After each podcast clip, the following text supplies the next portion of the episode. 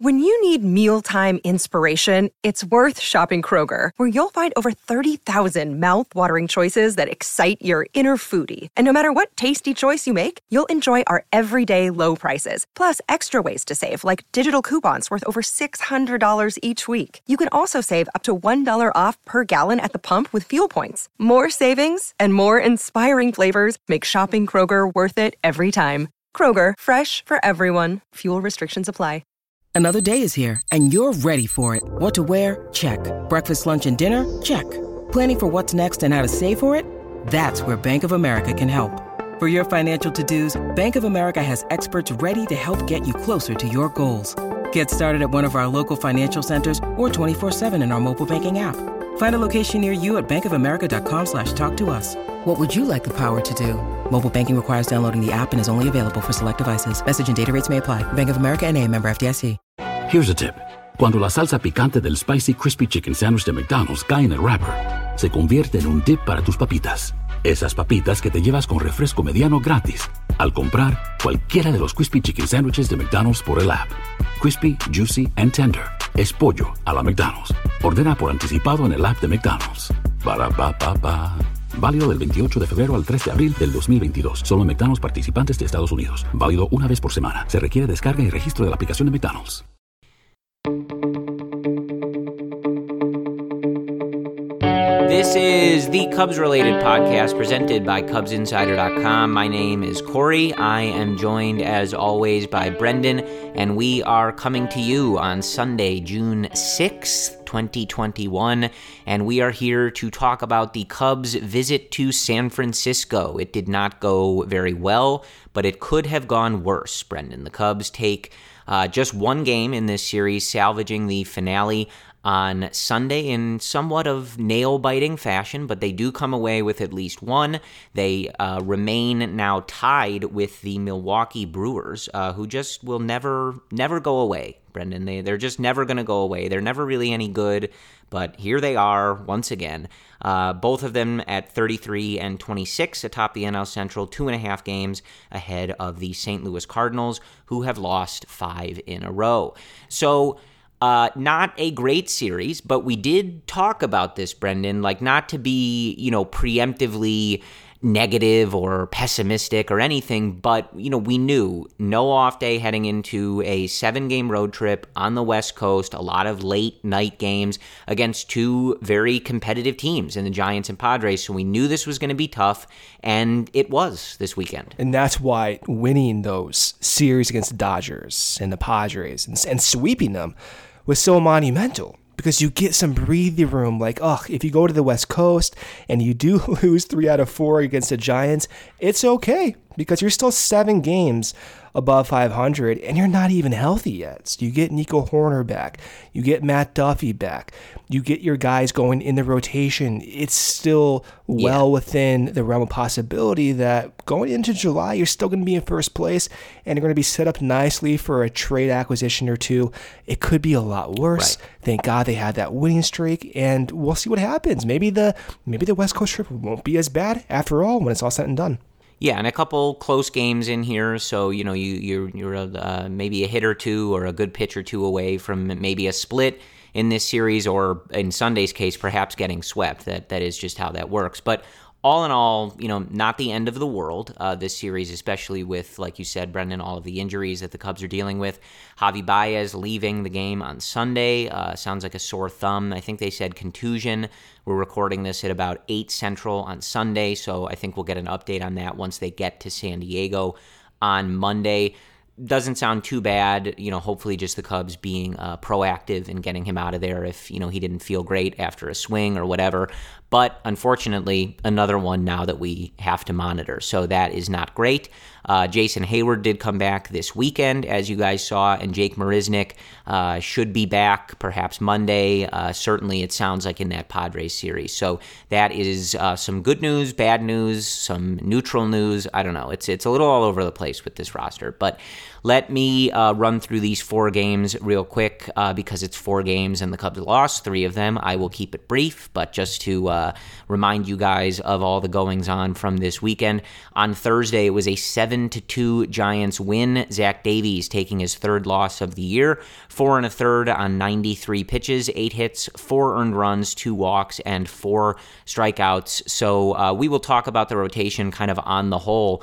But uh, you know the story from Zach and Jake in this series just not good enough. Like they're they're just not giving the team enough for uh, what they need from them. That's that's pretty much the uh, simple truth there. The Cubs got their two runs in this one on a Joc Pederson home run at the time in the third inning there on Thursday. That gave the Cubs a two to one lead. He sent that into McCovey Cove, and you know it looked like the Cubs were gonna start this series off on a good note, but it slipped away from them pretty quickly. Uh, the fourth, the fifth, and the seventh, the Giants getting those runs, seven to two. Again, the final. On Friday, it was an eight to five Giants win. This one was Jake Arrieta. He goes just two innings, six hits, six earned runs, two walks, and just one strikeout. Just a, a putrid line from Jake Arrieta, taking his sixth loss of the year. His ERA now sitting at 5.26.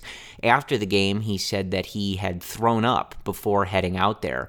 Um, I don't know if that makes you guys feel better or worse about the outing that he had. I'll, I'll leave that to you, but we will talk about that again uh, from him and Davies to start these first two games uh, and only give you a total of six and a third is, you know, frankly, like just not good enough. It, it's just not going to cut it.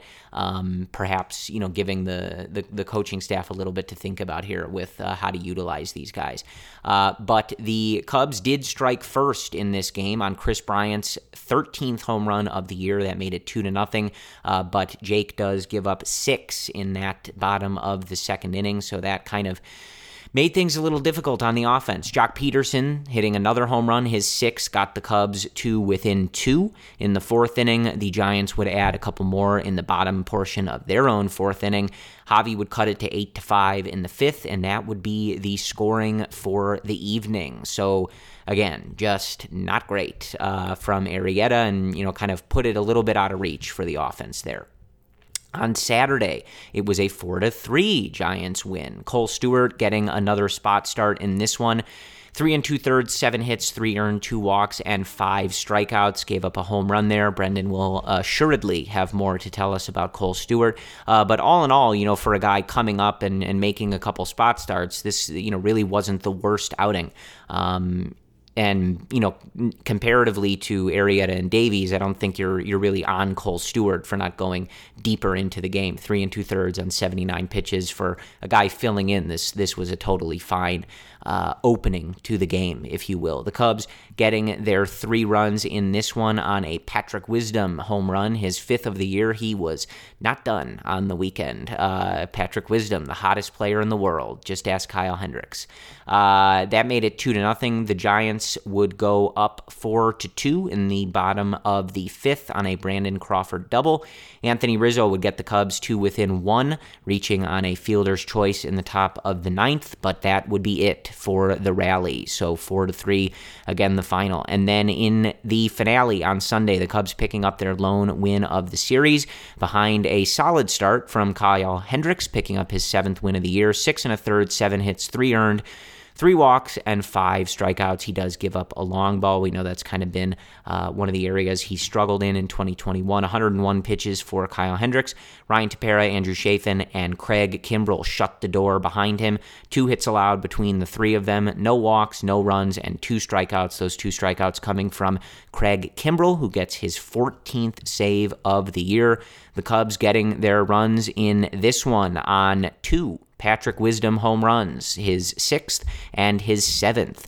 The seventh tied the game in the top of the fourth. That made it three to three. And Javi Baez reached on a fielder's choice that scored Kyle Hendricks, who had doubled in the inning, and that made it four to three, and the Cubs win. So all of you DH lovers that run scoring because Kyle Hendricks hit. So uh, I will leave you to reconcile with that. But that was all that she wrote, Brendan. Again, you know, we we kind of talked about it. Uh, would have lo- you would have felt great about a split and a lot going on here. But heading out to the West Coast with with this roster and getting guys back, losing some guys, and and all the shuffling it, it, it it's okay. This was a, an okay weekend. Would have liked it to have gone better, but the, the, the team will live to fight another day. Yeah. Well, you want to see Jake and you want to see Zach Davies go go deeper, right? Like that's the concern with the bullpen is they can go and piggyback off you with no problem. And they did that once again. I know Keegan Thompson gave up a few bombs there,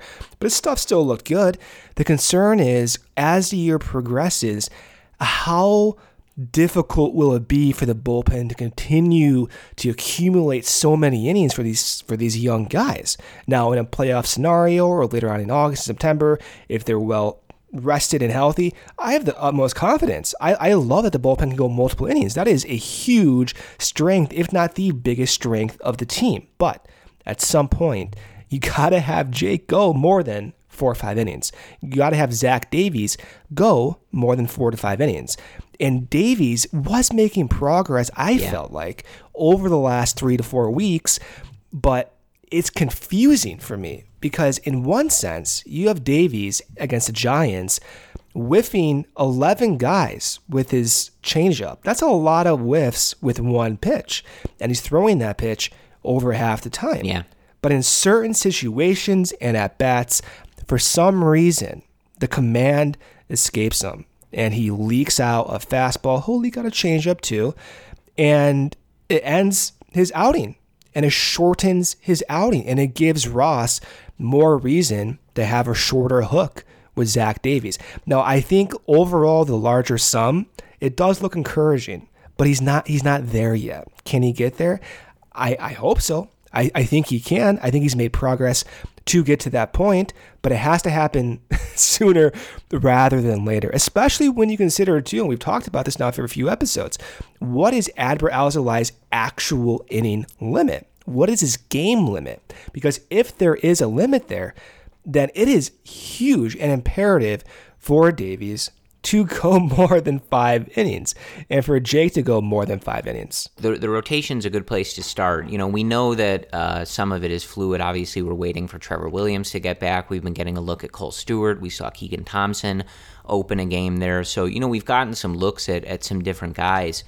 Um, but yeah, you know, we, we talked about length, especially in the beginning of the year when Kyle Hendricks was still ramping up. And, you know, now he's pretty regularly giving you six, seven plus inning starts. So you're fine there. Adbert's doing his thing.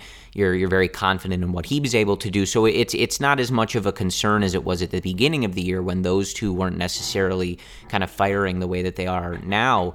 Um, but it, you know, you you look at Jake's last uh, two outings. I think uh, two innings and then three and a third.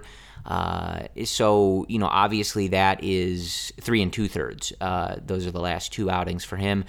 And Zach Davies has not gotten uh, a start uh, over five and a third innings since May 7th against the Pirates. Now, a lot of those outings, he's not throwing too many pitches, but I don't really recall many games where I've thought David Ross was pulling him too early, right? Like typically when Ross has been pulling him, it's because the lineup is turning over again and they hit him hard the last time or they, you know, started a rally the last time. Like I feel like I've agreed with David Ross taking Davies out or just not trusting him to go back out there and, and navigate the top or the middle of the lineup again.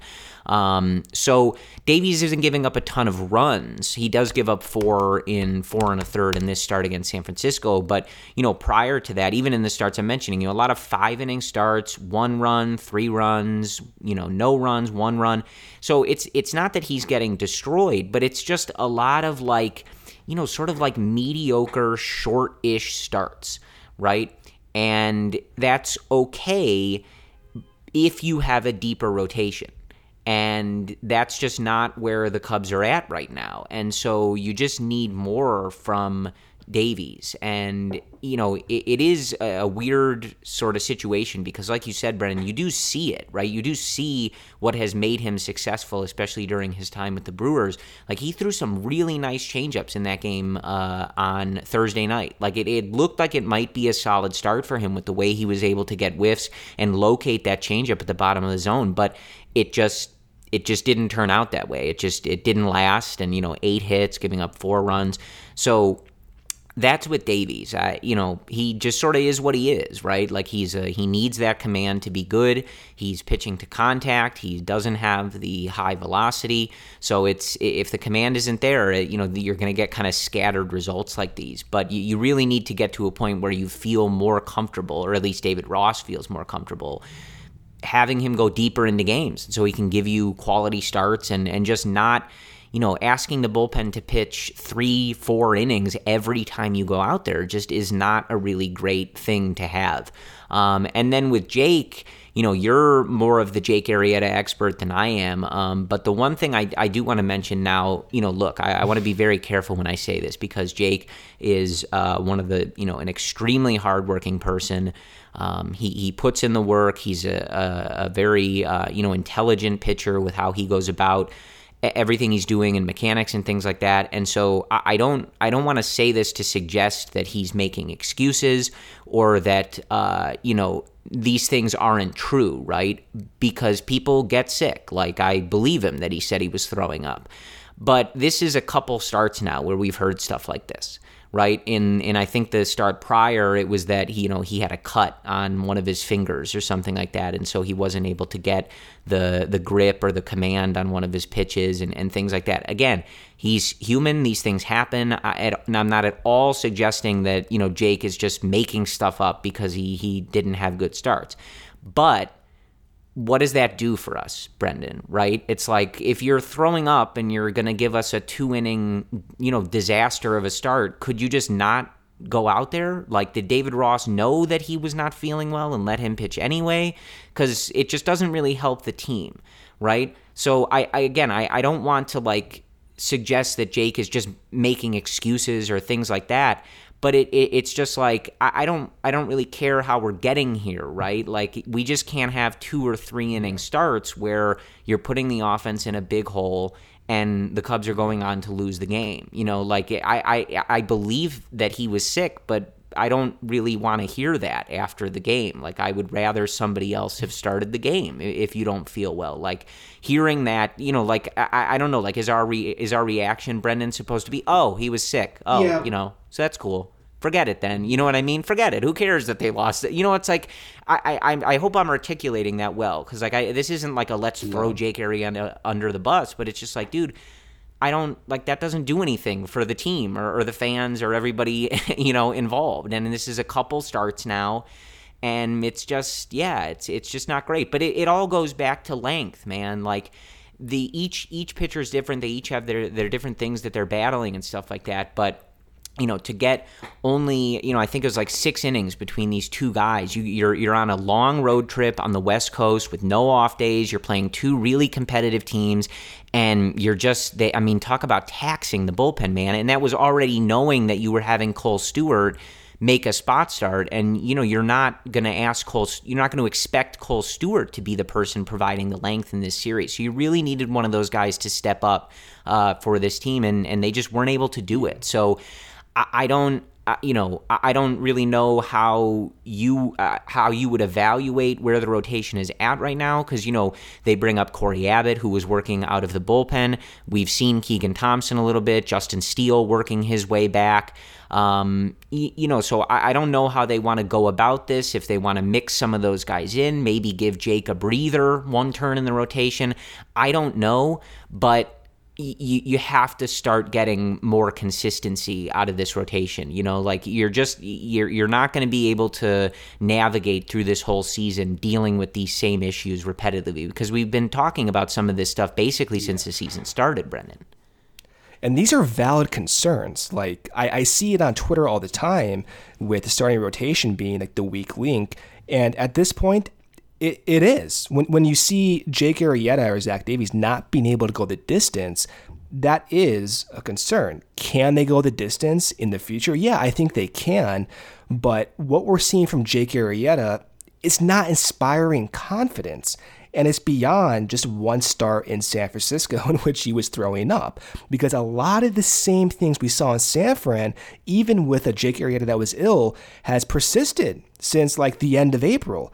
And when the Cubs signed Arrieta, I thought, okay, You're getting back Jake. He already has some unique features. He has that release point. He has that slider, that sinker that could play off one another. All you need to do is make a few tweaks. But I don't see the changes being made. I see a lot of the same trends that we saw in Philly persisting. And one of the trends was Jake's release point, for some reason, is becoming more center. So it's becoming less unique. Hitters are able to pick this up maybe because they see similar release points. And so I don't understand that. Like when he went away from the Cubs to Philly, he progressively came away from the third base side. And at least at this point, you're seeing the same thing with the Cubs, and he's continuing to go away from the third base side. I don't I don't I don't know if that's good or bad, but I don't like that because I thought maybe that was one reason why he was not successful. And the other changes I wish he made are not happening. So he's he's throwing almost all of his pitches down in the zone and when he's missing, which is a huge portion of the time, is over center heart of the plate. So one pitcher that Baseball Savant compares Arrieta to is Zach Eflin, and they compare him based on uh, pitching, movement, release point, sequencing, everything. So the that's the top comparison for Jake Arrieta. Eflin on the year has been one of the better pitchers in the league. He has a K per nine of nine. He has a walk per nine of almost one. His ERA is almost under three. So what's the difference beyond just command, which clearly Eflin has? But what's the difference between the two? If their velocity's not that much different and their movement's not that much different, then why are they so why are they so different when it comes to run prevention? Eflin works off the top of the zone with a four seamer. It's not his primary pitch, but he'll show it once every 10 pitches. He goes up in the zone. Arrieta has no pitch that's up in the zone. And so everything is just down, down, down. And one of the hopes when he came over and he saw Tommy Hottovy talk about it was to get Jake right in the bottom of the zone so that he can elevate. And now that's just a paraphrase from what Hottovy said. That hasn't happened. There has been zero intent to go up in the zone. I don't know if that's really the issue with, with Jake Arrieta here, but you don't see any changes that could inspire confidence. The sequencing is exactly the same. Their release points getting more center, and not much has changed in four to five years beyond getting worse and getting more center. So something has to change, right? You signed Jake for six and a half million dollars. You signed him to be at least, you know, a five plus inning guy. At this point, with this type of command issues, with this type of I don't want to say deteriorating stuff, but I would say suboptimal usage of that stuff. I don't know if you can expect that now. it's in him. Like Jake Arrieta has the stuff. He can still survive. I just don't see how he's going to do that if something does not dramatically change. And the hope is that at some point there is like an epiphany with Jake. And this is an outsider looking in. Maybe they are still working with them. Maybe they're trying to do all this. Who knows, right? But for Jake to be successful, I don't think it's going to happen if this continues. He has to change his sequencing, has to change the locations in which he throws. Something has to change, Corey. May 30th against the Reds, Arrieta goes three and two thirds, uh, six hits, five runs. Only two of them were earned, but he does give up a home run, and he walked four in that game while only striking out three. So that was the start before this Giants start. So that makes two starts in a row uh, where he's given up at least one home run and he's walked more guys than he struck out in a grand total of five and two thirds innings over two games. It, it you know, it's just not going to cut it right? And it's just in, in in contrast to where he was at the beginning of the year. It was a lot of five or six inning starts, keeping the team in the game. He wasn't those those lines weren't great, right? They they were not you know, uh, great outings overall. But, you know, you can live with five, six innings, one, two, three runs, right? Like, you know, the, the, the team can live with that for where your expectations are for Arrieta. But these last couple starts, just not great. The, you know, these, these issues popping up that are, you know, I guess to, to blame or whatever. It, you know, it's just going the wrong direction. So, they're gonna they're gonna have to think about how they want to deal with the rotation here and and proceed, especially with so many of the guys that we've talked about a lot, you know, uh, coming up and and getting opportunities or you know being in the bullpen but still being stretched out. I don't know what they want to do, but it, but it it brings me to kind of a larger um, sort of topic of discussion that I think can carry us into talking a little bit about the offense uh, and the position players, which is this is a different team, Brendan, than we have had in the past, right? In 2016 or 2017, 2018, when those teams are winning, you know, at least 92 games, 95 in 2018, 103 in 2016, right? Like you can bury some guys in the rotation or the bullpen or the lineup because they bring you a particular skill and everybody else around them is performing at such a high level that it's fine, right? The the 2021 Cubs have to win on the margins. So that's why we end up talking about some of the things that we do as much as we do, right? This team has to get a lot of these decisions right to be as successful as they want to be. And that goes to everything. You know, who's in the rotation, where guys are in the bullpen, who's getting called up, who's getting sent down, if they have to DFA somebody, who is it versus who is it not.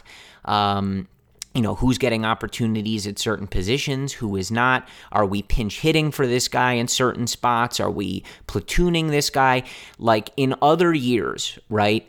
You can get away with certain things they they just don't have that luxury now. And of course it's made a lot harder right? It, I, you know we would certainly be remiss to not reiterate that a lot of guys have been hurt. Some of these decisions have not been easy for David Ross and even for Jed Hoyer because you're working with what you have.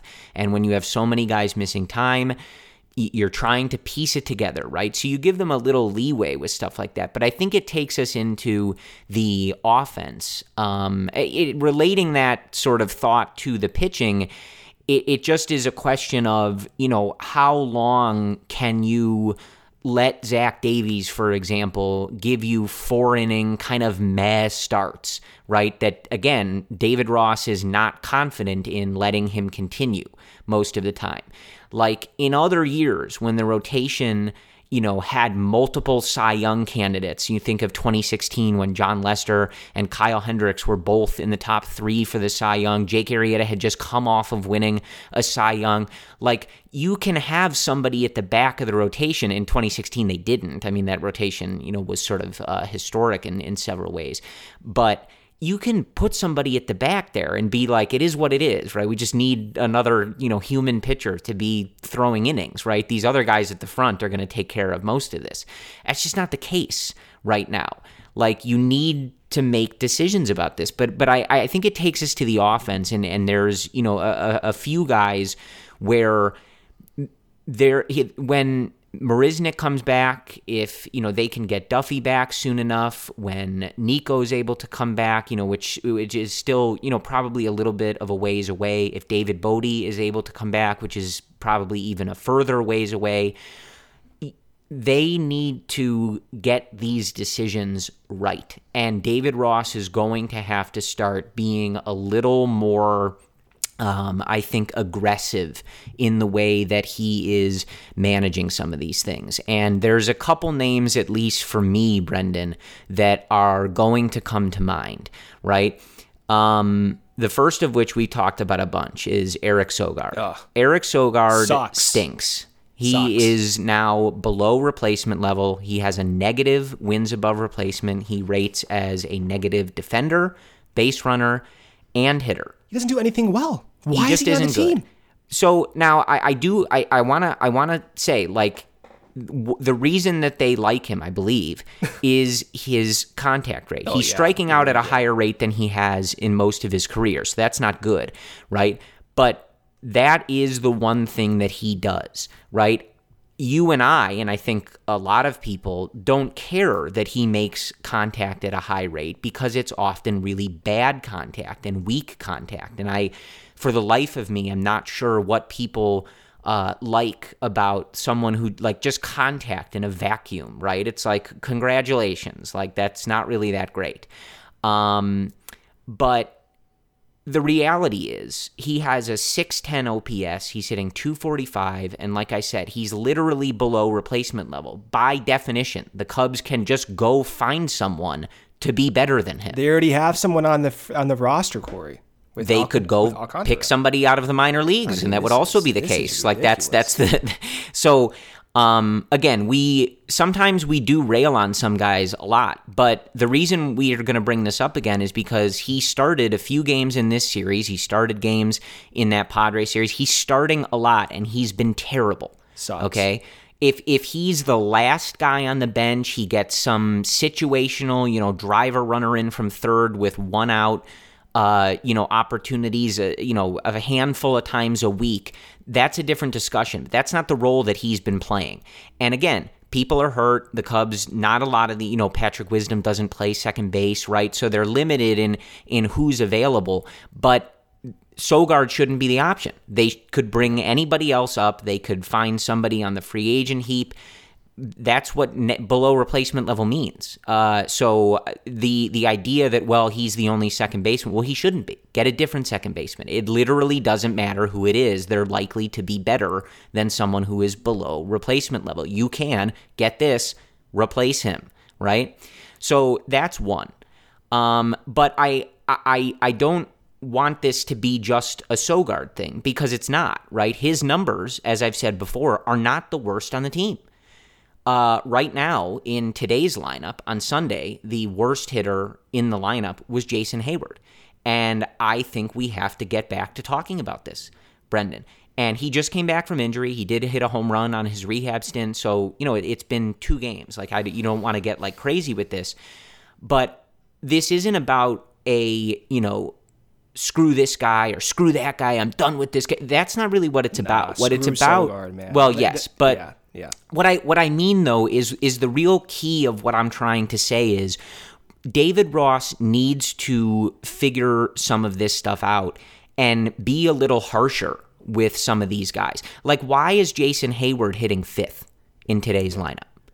He is hitting yeah. 172 with a 561 OPS. He has rated significantly on the downward trend in terms of his defense. And I have talked to many, many people who watch these games a lot, have been watching Jason Heyward for years, and routinely are telling me or agreeing with me or pointing out to me, hey, I think four years ago Jason Heyward would have caught that ball, don't you think? Well, the numbers and so even just on too. the eye test, it yeah. does feel that way, doesn't it, Brendan? Well, the numbers back it up. So right. right. now, his outs above average is in his 35th percentile. So 65% of right fielders are making more plays than Which Jason is Heyward.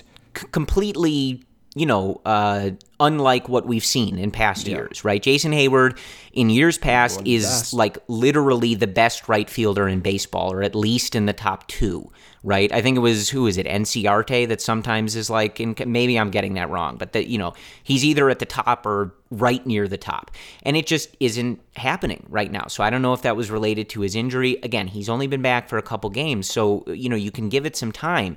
But the point is this team has to win on the margins. We we don't really have time for the waiting around, we've seen Jason Heyward make a ton of improvements. We've seen in years where his exit velocity was good, he was going the other way, and, you know, sometimes the numbers caught up, right? And, you know, like we've seen with other guys, he deserved a little bit better, and the luck would get there, and the numbers were pretty good in some of those seasons. Certainly good enough to go along with the defense and his great base running. But in, in, in a year like this, you you just can't start a guy with a 560 OPS in the five hole very often, right? It, all just sort of gets to a point where for some of these guys, they have to perform and they have to perform now, or you have to consider, in my opinion, right? Giving other people the opportunity. When Jake Marisnick comes back, Jake Marisnick was performing markedly better than Jason Heyward and and even someone like Ian Happ, right? Whose position Marisnick is, you know, plays more often uh, in center field. Like you have to, I think, if you're Ross, be kind of aggressive with this stuff because this just isn't a, a deep as deep of a team as we've seen in years past. You can't just bury some of these guys at the bottom of the lineup and say, oh, well, he's giving us great defense. Or, oh, you know, and again, I'm not saying this, but I think this is what Ross would say, like with Sogard, oh, he makes contact. We like the at bats he puts together. It's like, dude, th- this team isn't deep enough for this. But he's on the roster, Corey. Like, well, Ross yes. So this is also a Jed thing. It, it's not necessarily a, a Da- a David Ross thing solely, but I I don't know, Brendan. Do you think Jed Hoyer wants Sogard starting like every day? I, I don't I don't get that impression. But my, again, my point is some of this isn't like a tomorrow decision, right? Again, to repeat myself for the third time, Jason Heyward just got back, right? So you don't you don't want to be like too quick to like you know be crazy with things, mm. but you have when as guys get back and and as you have someone you know like Alcantara, like where is Alcantara in these last? He's on the games? bench. That's where he's Yeah, it, it like he's 24. He's hitting triples. He's hitting doubles. He's got speed. He's got On- on- great on defense. bench, yeah. Why are we not getting a look at him? because we like contact. Why are we starting guys below the Mendoza line? It, it just it does not make any sense. And again, this team has to be aggressive with stuff like that. They have to win those little matchups, Brendan, every single day. They just can't afford this, you know? Especially now, you know, we don't know what the deal with Baez is going to be. Even if he only misses a couple games, you have to get these guys in the spots to succeed. You have to be aggressive you can't wait around for some of these guys to turn it on or turn it around or get a hot streak or whatever. Like i think you have to like start being aggressive with this and say you're not hitting. You're not getting it done. It's june. We're tied for first place. This division is exactly as competitive as we thought it was going to be. We don't have time to wait around for this. Yeah. I don't know. I don't know about Heyward, man. I mean, when it when it comes to Sogard, th- th- this is unacceptable. Like he's the worst second baseman in the National League, and it's not even close. So by WAR, by defense, by offense, like Eric Sogard, Corey might be the worst player I've ever seen in a Cubs uniform, and he's 120 plate appearances yeah okay? Like, sure, you make 90% contact. That is great. Corey, he does not have more than one single to the right fielder on a line drive the entire year. This guy sucks, dude. And Yeah. like, when we talk about, okay, yeah, he's starting, the front office went out there and, and got him, and he's still on the team. So th- this is not exclusively a David Ross issue No, at this no. point. This is a complete failure to keep this guy on the team. yeah. So I listen to replace him if Javi goes down. I, I I get it might be a little bit difficult, but it's not difficult because he's replacement level, and he's been replacement level since 2019. Yeah. He's accumulated negative 0.4 WAR in his last 250 plate appearances over the last almost three years. So I don't want to hear it. Like I, you will not find anyone else on this planet who can convince me that Eric Sogard deserves a roster spot. For Heyward, the uh, the issues with Heyward are a little concerning, and they're different than what we've seen in years past. Heyward this year is getting thrown way more sliders. He's getting thrown 21% sliders. Now, in years past, almost on a year basis, he only saw around 14% sliders. So we're talking about a 50% uptick in sliders relative to the years past. And on the year, he's been the worst against sliders. His WSL, so you can kind of interpret that as like your weighted runs against sliders, negative 4.5. Okay, so that's just not going to cut it. So clearly, the scouting report has been to Heyward throw more sliders. He's going to miss them. He's not going to hit them. And that's also being shown by his whiff rate. So right now, his whiff rate is worse than league average. For, for someone who doesn't have that much power, you can't do that. You got to make more contact. You got to make better contact. And his chase rate is at an all time high as a Cub right now. It's at 30, almost 34%. So it's not good, man. And I get the injuries, and maybe the logic with Ross and Heyward is all right. He's looking good in you know Iowa. He looks healthy. Let's get him going the fist spot. Maybe that's the logic. But to your point, I don't think you can be doing that at this point. Right. And once Jake Marisnick does come back, you know, it's going to be hard to take Wisdom out of the lineup and to bank on Wisdom for the entire year. I don't know if you can do that, but you can't just remove a guy who has seven home runs. Yeah, you, you have to weeks. ride the hot hand You do. as long as you can. I mean, it's especially like you know the dude is just hitting absolute pumps in. Yeah. in so, I mean, he's destroying the ball. So. Right. For as long as you can get that type of production, I mean, obviously he doesn't need to be hitting two home runs a game, but the dude's dropping bombs, and you you you get out of the way when somebody's doing that. If things regress, whatever, fine. But you you gotta ride that uh, while you can. You know, we talked about some of this stuff. You know, like I think Wisdom is one of those guys who does have options. Like you you don't take a guy who's this hot out of the lineup just because of roster flexibility. Like that that's sort of again like what I'm talking about, right? Like if if the choice is you have to DFA uh, Eric Sogard or use one of Wisdom's options, like you're in first place. You DFA the guy that sucks and ride the hot hand and the guy who's literally winning baseball games for you right now. It's a no brainer, but uh, you know, are we all confident that that's what's going to happen? Like, I don't know. I don't think so. You know, yeah, Well- I don't think we are. Well, that's that's the tricky situation with Wisdom, right? Like you see him, he's hitting seven homers. The whiff rate though is still in like the bottom five percent of the league. Once the league does adjust to him, then what does it look like? And it's not it's not to like bag on him. I, I love what he's doing. Like what a- what a story. And you have to play him until the league adjusts back. I just think at some point the league is so good they're they're gonna adjust as they did with Jason Heyward. So when Jake Marisnick does come back also, what do you do with Ian Happ? I mean, he's making some errors in center field that you know are because of his recent collision with Nico. You saw that one fly ball that just dropped on Sunday, but he's still, even at his best, not the most competent center fielder. Jake Marisnick is one of the best defenders in the league. So if he plays center, and with Joc, who's looking good, you know, a little bit of a dry spell lately, but still looking good overall in the larger sample, what what what do you do? You put Yeah. Kris Bryant in right field, you start Jake Marisnick in center, and you have Joc in left. So what do you do with Heyward and what do you do with Happ? Are they on the bench now? And if that's the case, can that allow them to adapt in 2021? It's a very difficult situation too. And one other note with Marisnick, he's hitting right-handed pitchers this year. So he's not like your exclusive lefty platoon at this point. Granted, it's a 35 plate appearance sample, Right. But he has a weighted on base average of 411 against righties. So has he made changes? I don't know. The numbers are not going to tell you that because of the small sample size. But what if he has made changes and we can't see them? Is Jake Marisnick now reaching that offensive potential we've seen in years past? His contact rate is almost similar Jason Heyward's contact rate, right? So has he made a change? Do we need to see more in order to understand if that change is real? It's difficult, Corey. But at this, like in this stage of the year, you see Milwaukee with with Peralta and, and Burnes and Woodruff. It's like, man, like that Milwaukee team is better than we thought.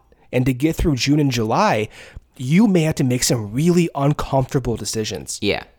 I think that's that's a good way to like sum up kind of what I was getting at. It's it's going to be some uncomfortable positions, but I think you have to make them. Yeah. You you can't just sort of wait around on some of this stuff. For me, like if we're talking the outfield, the odd man out in terms of you know a certain level of playing time, it's got to be Heyward for me. I agree. Um, and you know, again, like that's not even necessarily to say that I I don't think some of the strides that he's made on offense in the last few years, where he has rated as an above average hitter, even if only But it's di- you know, it's different this bit. year, right? Like the league has Yeah, yeah, yeah. clearly changed against Heyward. So and you know it's it's it's it's just not to say that you know that's all like meaningless or whatever but it, it's also you know you're you're almost near the end of that contract he's older and you know Ian Happ was I think your best hitter in the month of May. At a 971 OPS he had 292 with a 387 on base percentage a 585 slugging percentage in uh, you know 65 at bats in the month of May.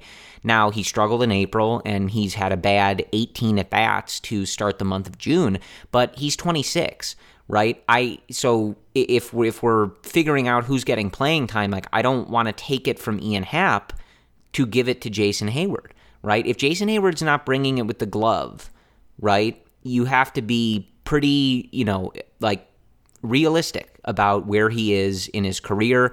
And as we've talked about a lot for the 2021 Cubs, keeping our eye to the future, right? Like Jason Heyward's not really a part of that. And that's just the reality. You know, this it's it's no disrespect to Jason who's been a part of some of the best Cubs teams of our lives, right? But he's not a part of this future. When we're talking about Ian Happ and uh, Adbert Alzolay and Brennen Davis coming up and Miguel Amaya and guys like that, Jason Heyward's not going to be a part of those teams, right?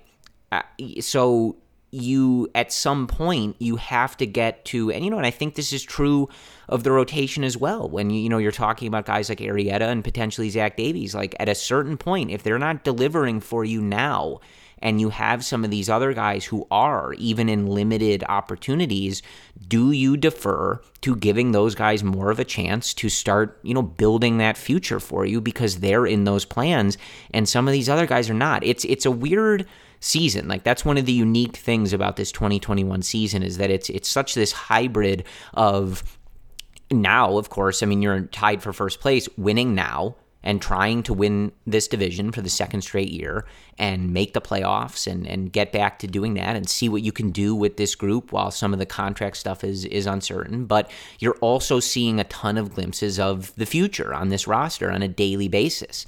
And it becomes a very tricky balance of winning now, future, and and how you want to be dealing with that in in on a daily basis. But I, again, I think the the key for me is just that I I want to see again. I know people are hurt, and if if Javi's out, it makes things even harder. Like this is a tricky situation for Ross and the front office. You've got all these guys with different option situations. You'd have to DFA some guys. They'd have to pass through waivers if you wanted. So it, it's not easy, right? I don't want to make it seem that way. Like, you know, we're not playing a video game here, right? Where there's no consequences or human elements or anything like that. But like you're trying to avoid the sweep going to San Diego today You've got Heyward in the five hole. You've got Sogard starting. You had Wilson getting a day off, so PJ Higgins is in there. No, Brendan. You know what I mean? Like I know, you know, like it. It just isn't. It, it's not aggressive enough for me. I need Ross to have. But he's shown aggression, Corey. Yes, like, no, I. Th- this isn't like a blanket statement on the yeah. whole year, but it's just like, bro, you are in first place. Your team is hurt there you, you you have to be winning on these margins. I keep saying that. Like you, some of these decisions just don't reflect uh, like the aggressiveness that I I, I think so. Need. I think Ross thinks he's being aggressive though. That's the weird part about it. And the, the the reason I say that is because like I look at how he deployed Happ and Joc Pederson, and he did put Happ lower in the order once like things started to get bad. And with Joc, right away, once he started doing well, you're batting leadoff, and he was a leadoff yeah. guy. And yeah. Nico also got more playing time when he was going up. So he has been aggressive. And if you look at how he's used the bullpen and the short hooks with Arrieta and Zach Davies, and even like Kyle at times, it does signal aggression. I think that when Heyward came back, he he he thought he was being aggressive by putting him up in the fifth spot. Maybe he thought, okay, you know, he's looking good, he's healthy, based on last year. I'm putting him back up in the fifth spot. That that's probably a mistake. That's a miscalculation. With Sogard, I don't understand that whatsoever. So I'm not going to say anything about that. But with Ross, I think overall he has been aggressive. I just think the recent moves are just miscalculations. Yeah, that's fair. I, you know, maybe aggressiveness or whatever. I'm not. I'm not sure the word to describe it, but I, I just again like it. It just sort of comes around to like at some point here as the season draws on. You know, especially like as we talked about, like you know, a lot of the reports. There was reports from I think. Uh, JP Morosi and um, you know some of Jeff Passan and, and some of these other reporters that I think, quote, the ship has sailed on the Cubs selling at the deadline. That's not my quote. I think that was from a Jeff Passan tweet. Like a scout or an executive said that, right? If anything, they might be buying at the deadline. And we've heard that from Jed that, you know, now that the timeline on getting 100% of fans back at Wrigley Field, which will be happening uh, this coming weekend against the Cardinals, you know, the money's coming back and everything. And, you know, again, like the whole, you know, billionaires uh, crying poor thing, like that's a separate discussion we've gotten into. But it, it seems clear, at least based on their language, that things have changed. The money's coming back and it can be going back into the team, right? So hopefully that is what we see, and hopefully that kind of dark looming cloud that we've been talking about for a while of the trade deadline isn't really so dark anymore. And maybe that's not how it's going to work. But at the same time, we don't know that and Jed can still evaluate where the team is at and decide do I want to buy, do I want to sell some of these prospects that we've made changes with and advancements with to improve the lineup, to help with some of these injuries, to improve the rotation depth, things like that, or are some of these guys not performing and do I not really think that this team is a threat, right? In the way that I should put significant resources now that I might have them again into it. And so my point is is that you just don't want to be too patient with some of these things. You know, you're in a tight division. Like a bad week, a bad month can really set you back when there's three or four teams vying for that top spot. So with some of these guys, they got to figure it out, man. Like they have to figure it out or they shouldn't be getting a significant amount of playing time. Okay, so the Cubs' West Coast trip continues out in San Diego. They have their first game on Monday, a 9 10 p.m. Central start time, late for you guys there in Chicago. We have Adbert Alzolay on the mound for the Cubs. On the year, Adbert is 4 and 4 with a 3.62 ERA. He'll be facing Ryan Weathers for San Diego. Weathers on the year, 2 and 2, a good 2.06 ERA on Tuesday. Another late start time, a 9 10 p.m. Central start time. You have Zach Davies on the mound for the Cubs, 2 and 3, 4.94 ERA. He'll be facing the tough righty uh, Dinelson Lamet for the San Diego Padres, 1 0, a 2.5 ERA. And then on Wednesday to finish off this quick three game set, you have Jake Arrieta on the mound for the Cubs, looking to rebound off his start in San Fran, in which he was sick Arrieta on the year, 5 and 6, a 5.26 ERA. Ugh, Corey, uh, Yu Darvish on the mound for the Padres. Uh, this one's going to hurt. Yu Darvish on the year, 6 and 1, a 2.25 ERA. Again, that really, really, really hurts. Uh, so far, the Padres are off to a good start. They're right up there with the Giants and Dodgers. The Padres stand right now at 36 and 25. The Cubs still tied with Milwaukee at a 33 and 26 record. What I'm looking for this series is uh, how Ross uses that lineup. So Jake Marisnick is likely to be back. We've heard Monday is a likely starting point. We'll see what actually happens. So what happens in the outfield? Do you have Marisnick in center? Do you move Happ around in left? We have Joc Pederson dealing with some back tightness. Do you put Kris Bryant in right field? Do you still play Jason Heyward? Does Patrick Wisdom still get more starts at third base? How does Javi look with his thumb? Are we going to see Alcantara as shortstop? If not, and Javi's fine, is he going to be playing second base over Sogard? These are the questions. You know our answers. I, I swear to God, Corey, if Eric Sogard starts Monday night, I, I don't know if my brain can handle this anymore. Like I, I was I was losing my mind over the weekend. So that's what I got. Uh, you still want to stay afloat. It's going to be a tough three game set, but stay afloat, get back to Wrigley. You have the Cardinals coming up. Stay healthy. Get Jake back on track. Get uh, uh, Zach Davies back on track and see what happens. Yeah, I mean, you know, look, you swept this team at Wrigley Field, so you know you can play with them. You know you can compete with them. Obviously, you're going to see Darvish this time, which you didn't last time. I'm not really looking forward to really any part of that game. Uh, watching him pitch for another team, watching him pitch to this lineup, I just, I don't, uh, I wouldn't say I have high hopes for that one. I, I am glad that it's not um, Darvish versus Davies directly uh, Yeah. because I think That that, narrative would be a little aggressive um, if they you know if they were competing directly against one another.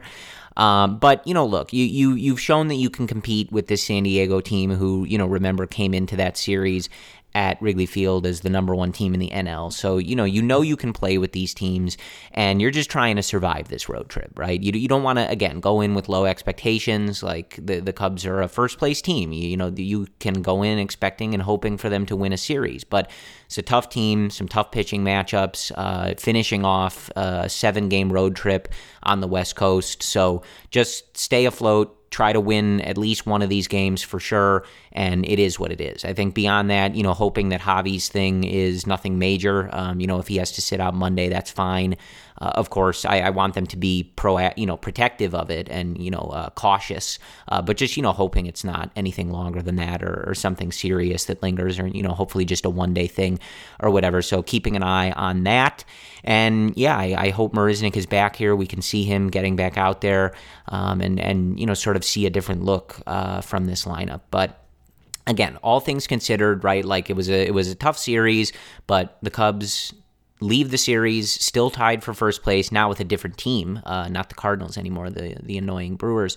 But so you know that at times you know especially like when the games are so late like it, it can feel a little bit like a catastrophe is happening right? And it it's not right? They're still in first place. They're still all is well. We just need this team to get healthy get through this Padres series and uh, get back to Wrigley. Like you said Brendan it's going to be 100% fans for the first time in a long time there on Friday against the Cardinals. So you're going to have the Cardinals a full Wrigley field. Um, you know as I, I told you guys and I'm sure you read from other people or if you've had the uh, opportunity to get back to Wrigley Field so far this year, even at 60%, that place was rocking, electric. Um, I, I, texted you a bunch, Brendan, like you gotta fly out to Chicago because this this place is rocking and it's not even full.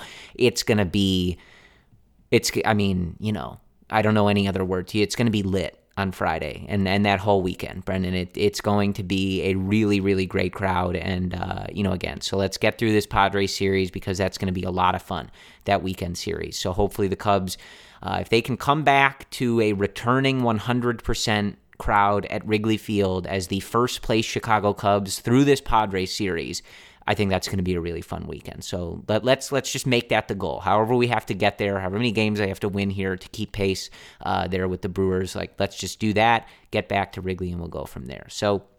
Um, I think that's all we have for you. As always, thank you for joining us here on the Cubs related podcast. We will talk to you guys after the Cubs and Padres wrap up their series in San Diego. And as always, thanks for listening. We will talk to you soon and go Cubs.